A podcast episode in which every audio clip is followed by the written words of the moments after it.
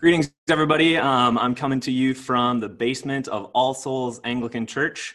Uh, it was pointed out to me in our practice session that these books are all um, tagged according to the Dewey Decimal System, so I just wanted to clarify that this is not uh, my personal library, although that is a goal of mine. Um, our topic tonight is the doctrine of the Trinity. And um, of course, Christians believe that there is one God in three persons: Father, Son, and Holy Spirit. Or as my daughter Eva recently put it after seeing a, an illustration of the Trinity in her book, Father, Son, and Bird.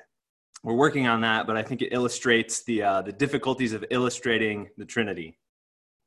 We Christians have been taught that the Trinity is important. Trinity is good. We don't want to be Trinitarian heretics. Modalism is bad. But, you know, quite frankly, who really cares about the Trinity in twenty twenty? What difference does divine mathematics make when the world is on fire, when leaders are failing us, when black people are dying? Don't we Christians have more important things to worry about right now than the doctrine of the Trinity? I mean, I'm tempted after the weeks that we've had recently to just sit here in silence for a few minutes and then skip to the creed. I mean, at least that wouldn't be the worst Trinitarian sermon I've ever heard. So I readily confess tonight my inadequacy, my anger at what's going on in the world. Uh, I even confess the inadequacy of my anger about what's going on in the world. But it falls to me, a young white priest, to talk about the doctrine of the Trinity on Trinity Saturday twenty twenty. So preach I will. But please bear with me because my sermon has changed just a bit in recent days. Originally, the whole thing was going to be about how the, uh, the Trinity is not an abstract list of thoughts to be thunk about God. Instead, the Trinity is how the church reads the Bible. That was going to be my, my whole sermon. But I, I still want to say a little bit more about that because I think it's really important. The church developed the doctrine of the Trinity in order to make sense of the Bible as a single story of how the one true God creates the world, refuses to let it fall into nothingness due to sin, redeems it through Jesus Christ, and brings it to perfection through the Holy Spirit. Without the doctrine of the Trinity, friends, the Bible falls apart into fragments. What do we do with Yahweh? What do we do with God's Spirit? What do we do with God's Son, Jesus Christ? I mean, are these three different gods? Is just one of them God? Are none of them God? And maybe they're just three different masks that God wears? Without the doctrine of the Trinity, at best, we're either polytheists who worship more than one God, we're idolaters who worship things that God made, or we're completely unsure of who God truly is. That's where we're left without the doctrine of the Trinity. But with the doctrine of the Trinity, however, we can trust that God is who he has revealed himself to be in Scripture and in the worshiping life of the church: Father, Son, and Holy Spirit. This is God's proper name. With the doctrine of the Trinity, we can trust, especially in difficult times like today, that we worship the same God who called the world into existence and order out of nothing. We worship the same God who rescued his people from slavery in Egypt, who brought his people back from exile by going into exile for them on the cross. We worship the same God who raised Jesus Christ from the dead, who exalted Jesus to his right hand, where he now sits enthroned over the universe. We worship the same God who poured out his Holy Spirit upon the church at Pentecost, and just like that, could break through social, linguistic, and racial barriers. The doctrine of the Trinity reminds us that we worship the same God, who ever since the day of Pentecost has always equipped and empowered his church throughout every generation, through persecutions, plagues, and prejudices, to go and make disciples of all nations, baptizing them in the name of the Father and of the Son and of the Holy Spirit, and teaching them to obey everything that Jesus commanded. So friends, yes, I think we should care about the doctrine of the Trinity, especially now in twenty twenty, because some Christians, and let's be honest, especially some white Christians like me, seem to have forgotten that all human beings are created in the image of the triune God. All human beings are therefore worthy of dignity, respect, and self-sacrifice for their well-being. We're supposed to, as God's image bearers, extend God's rule and reign throughout the world as good stewards, instead of exploiting creation and other human beings for our own gain. We should care about the Trinity today in twenty twenty, because some of us seem to have forgotten that the triune God is always and everywhere in control. So we do not need to be driven by fear. Some of us seem to have forgotten that Jesus has all authority in heaven and on earth. So we don't need to curry favor with Caesar or King Henry the Eighth or Donald Trump in order to accomplish our great commission as Christians. We Christians should care about the Trinity in twenty twenty, because we are image bearers of the triune God, who have been commissioned to make disciples of Jesus Christ in all the diverse people groups of the world. Now, let's hit pause and ask ourselves, how is that mission going? I don't have time, obviously, to even like list everything that's going wrong in the world right now, but I think we need to let judgment begin with the household of God. I wonder how much of the chaos around us is due to the church's failure to make obedient disciples of Jesus Christ. I think we need to ask ourselves that question. After all, Jesus didn't commission us to make disciples of Fox News or M S N B C or, this hits close to home, even N P R. Jesus didn't command us To, to baptize our greed or our nationalism or our racism in the unholy water of civil religion. Jesus didn't tell us that we only had to obey certain things that he said. He didn't say it was okay for liberals to ignore his sexual ethic. And he didn't say it was okay for conservatives to ignore his social ethic. Instead, speaking with the full authority of the triune God, Jesus told us to go and make disciples of all nations, baptizing them in the name of the Father and of the Son and of the Holy Spirit, and teaching them to obey everything I have commanded you. And now, honestly, I don't think the church has ever completely failed at the Great Commission. Otherwise, there wouldn't be a church today to preach to. But brothers and sisters, as we rightly come together and, and lament the current state of things, I think we need to ask ourselves if the church has failed to make disciples. Disciples of Jesus are people who look, think, and act like Jesus. Do we look, think, and act like Jesus?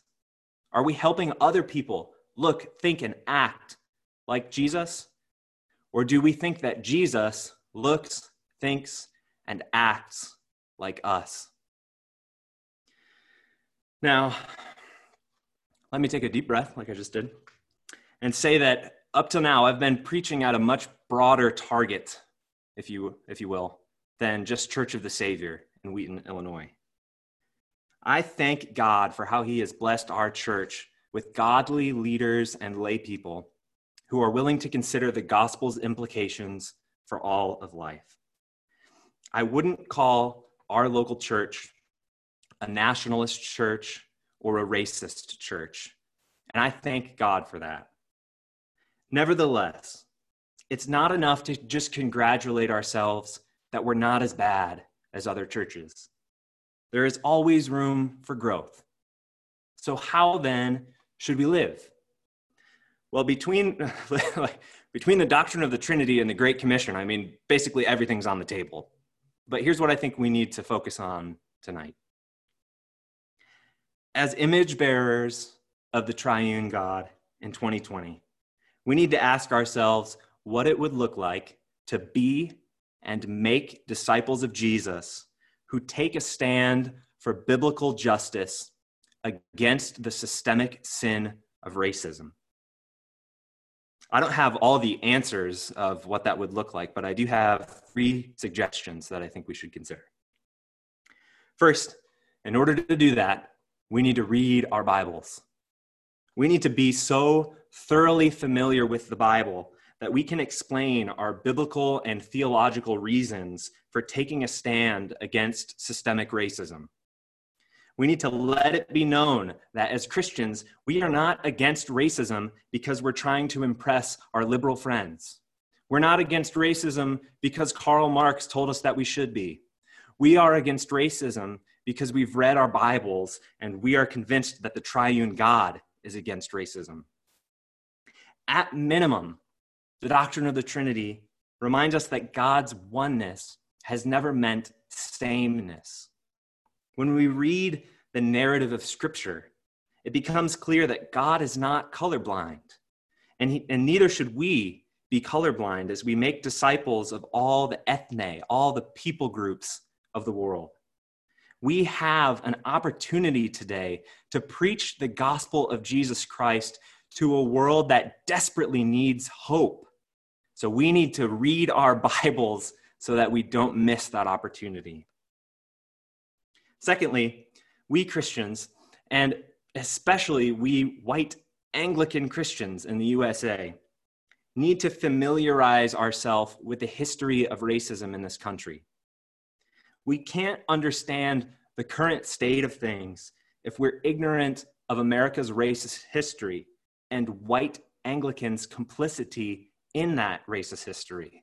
We played a pretty big role along, uh, over the years. And frankly, and this is real hard for me to admit as a person who prides himself on being a good student, I do not know enough about this myself. I've not done all the reading that I need to do. So in addition to reading our Bibles, I invite you to join me in reading books such as Jamar Tisby's The Color of Compromise or Ibram X. Kendi's Stamped from the Beginning. And I think we all need to read Esau Macaulay's Reading While Black when it comes out in a few months. Can't come out soon enough, in my opinion. We need to familiarize ourselves with the history of racism in this country. Third, we need to take action. Reading our Bibles and learning more about the history of racism in America are very good starts, but they're not enough. We need to listen and learn from the example of the Black church about what it means and what it looks like to take a biblical stand against injustice. We need to develop diverse relationships as individuals and as a church. We white Christians need to listen to our brothers and sisters of color without expecting them to solve all our problems or do all the difficult work for us. We need to raise up leaders of color within the church. We need to give money to leaders of color within the church and to the ministries that they're already leading. We need to let our bishops know that we want the Anglican Church in North America to look more like the North America we're called to serve. We need to speak up and call out racism, even when it's costly or risky to do so, and especially when it's coming from an elected or an ordained leader. Now, I wonder, is anyone else feeling a little bit overwhelmed at this point? Because I sure am. I mean, does our church, does our church here in Wheaton, or does the church, capital C, have the strength to fulfill the Great Commission when so many things are going wrong? No. No, she doesn't. And she never has. But perhaps you've noticed uh, in this sermon that I've not quoted the entire Great Commission. I've left out the last part. But we need to hear it, though, because it's the most important part of the whole thing. Jesus said, "And surely I am with you always to the end to the very end of the age." Without that promise, the Great Commission is an unbearable burden It's an impossible command. But with that promise, the Great Commission is good news, even and especially in twenty twenty. Friends, it might not feel like it some days, but the end of the age has not yet arrived. Jesus didn't promise to be with us until COVID nineteen forced us to meet online. Jesus didn't promise to be with us until George Floyd and countless others were murdered. Jesus didn't promise to be with us until the president used the Bible as a prop in a photo op. No, Jesus promised to be with us until the very end, until God's dwelling place is now among the people, and he will dwell with them. They will be his people, his people from every tribe and tongue and nation, and God himself will be with them and be their God, until he will wipe away every tear, every tear-gassed tear from their eyes. There will be no more death or mourning or crying or pain, for the old order of things has passed away. That's when the end arrives. Friends, this is why we should care about the doctrine of the Trinity.